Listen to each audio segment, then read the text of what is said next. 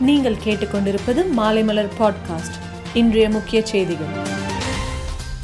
இல்லம் தேடி கல்வி திட்டத்தை முதலமைச்சர் மு க ஸ்டாலின் விழுப்புரம் மாவட்டம் மரக்காணம் முதலியார் குப்பத்தில் இன்று மாலை நான்கு முப்பது மணிக்கு தொடங்கி வைத்து பேசுகிறார். அதிமுகவை மீண்டும் தனது கட்டுப்பாட்டுக்குள் கொண்டு வருவதற்கு சசிகலா தீவிர முயற்சிகளில் ஈடுபட்டு உள்ளார். இந்த நிலையில் நவம்பர் ஒன்றாம் தேதி தஞ்சையில் நான்கு மாவட்ட அமமுக மற்றும் அதிமுகவில் உள்ள தனது ஆதரவாளர்களுடன் முக்கிய ஆலோசனை நடத்த உள்ளார். இன்று உச்சநீதிமன்றம் பெகசஸ் ஒட்டுக்கேட்பு விவகாரம் குறித்து விசாரணை நடத்த முன்னாள் நீதிபதி ஆர் வி ரவீந்திரன் தலைமையில் மூன்று பேர் கொண்ட நிபுணர் குழுவை அமைக்க உத்தரவிடப்பட்டுள்ளது. தமிழகத்திற்கு தொண்ணூறாயிரம் மெட்ரிக் டன் யூரியாவை மத்திய அரசு ஒதுக்கியுள்ளதாக வேளாண் துறை தெரிவித்துள்ளது.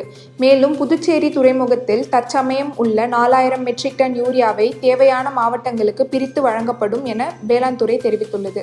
கவிஞர் வைரமுத்து ட்விட்டரில் நடிகர் ரஜினிகாந்துக்கு வாழ்த்து தெரிவித்துள்ளதோடு கமல் இளையராஜாவுக்கும் பால்கே விருது வழங்க வேண்டும் என்று வைரமுத்து வலியுறுத்தி மத்திய அரசுக்கு வேண்டுகோள் ஒன்றையும் விடுத்துள்ளார். மத்திய சுகாதாரத்துறை இன்று காலை வெளியிட்ட அறிக்கையில் கடந்த இருபத்தி நான்கு மணி நேரத்தில் புதிதாக பதிமூணாயிரத்தி நானூற்றி ஐம்பத்தி ஓரு பேர் கொரோனாவால் பாதிக்கப்பட்டுள்ளதாக கூறியுள்ளது.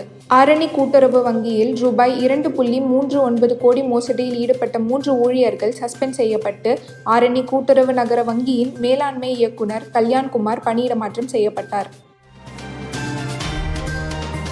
மேலும் செய்திகளுக்கு மாலைமலர் டாட் காமை பாருங்கள்.